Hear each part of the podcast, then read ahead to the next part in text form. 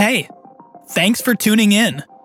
This is Babbel News English Only, a podcast designed to help you improve your English language skills while keeping you up to date with global news sourced directly from Reuters. My name's Ted, English expert here at Babbel, and your host for this show. Today's episode focuses on economic topics in two very different ways. First, we'll hear about a cyber attack on a major international bank that caused problems for trade in the US. And then, we'll learn more about Chad's plans to restructure its economy around meat exports in order to strengthen its position in the global community. For a transcript of the episode, follow the link in the episode description.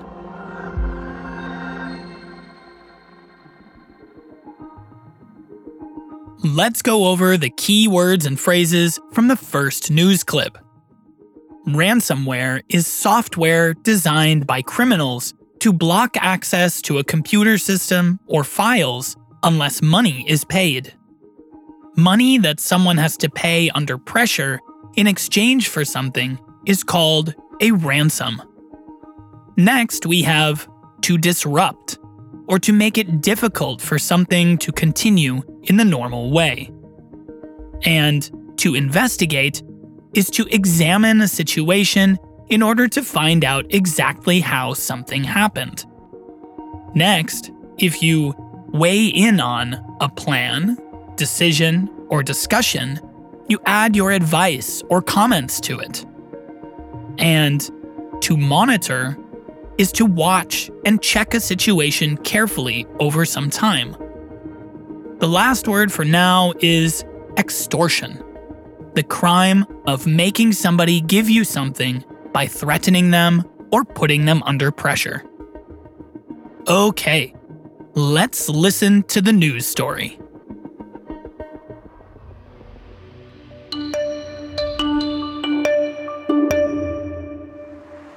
China's biggest lender was hit by a ransomware attack.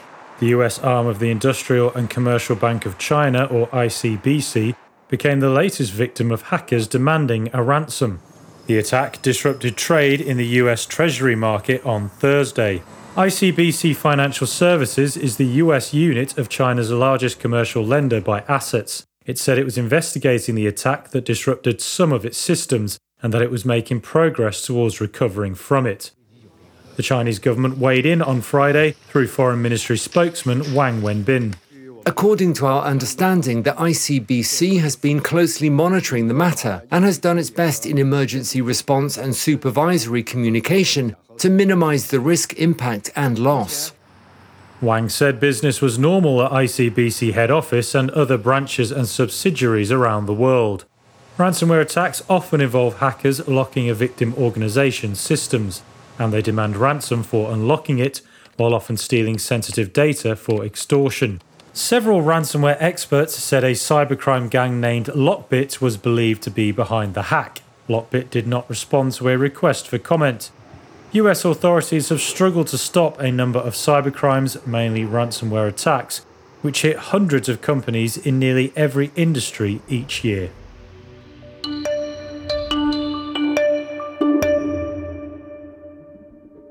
All right. Now I'll introduce some of the more specific vocabulary from the second news clip. When something is described as state of the art, it is very modern, advanced, and as good as it can be at the present time. And the phrase, to beef something up, means to make something bigger, better, and stronger. It's also a bit of a play on words, since Chad is hoping to increase the amount of meat, including beef, that it exports. Next, to slaughter is to kill animals for meat. And a cornerstone is the most important part of something that everything else depends on.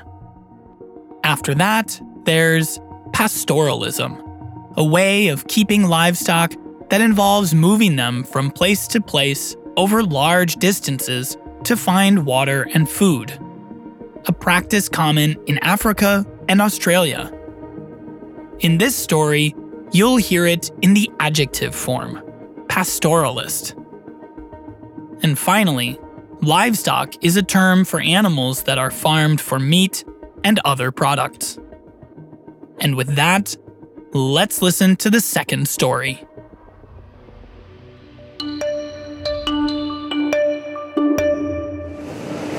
This state of the art processing facility is at the heart of plans to transform Chad's meat exports, and in doing so, beef up the economy of one of the world's least developed countries. Laham Chad aims to process and export 200 cattle and 400 small animals daily, as it competes against Indian, Argentine, and Brazilian meats. It started exporting frozen meat to Gabon in June and is also targeting markets like Egypt and Nigeria. They're used to slaughter animal on the street.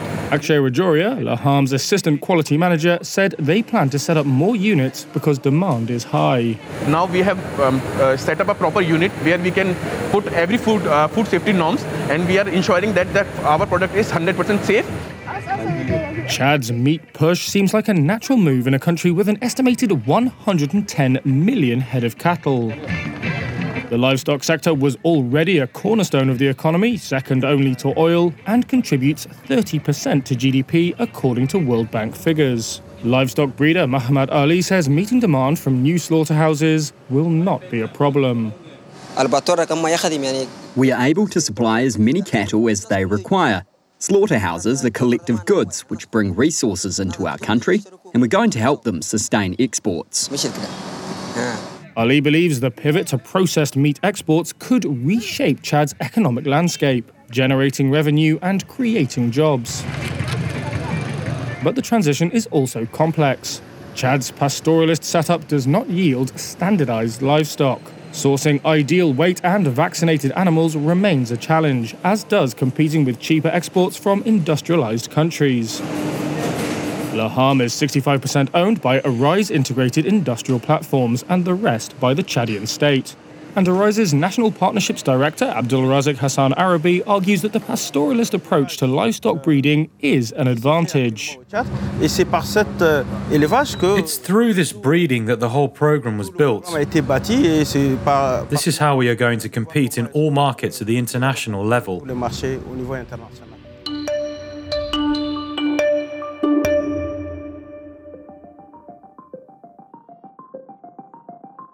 And that's the end of today's episode.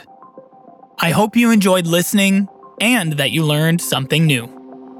For those of you who have been with us all season, have you noticed any changes or improvements in your listening skills so far? Write us an email at podcasting at babbel.com to tell us about it. Don't forget to write Babbel News, English only, in the subject line. As a reminder, you can always replay the episode at a slower speed or look up any vocabulary that you're still not sure about in a dictionary. It's all about finding a learning method that works best for you. Speaking of different learning methods, I've got another suggestion that could really beef up your English skills. Black Friday isn't just a couple of days, and it's the perfect time to check out Babbel Live online classes taught by top tier, expert teachers. You'll have real life conversations and get on the spot feedback while attending as many classes as you like. Plus, you'll have full access to all of the various learning experiences in the Babbel app. Get our extra special Black Friday offer before the end of November. You can find more details in the episode description. Thanks again for listening to Babbel News English Only. See you next week.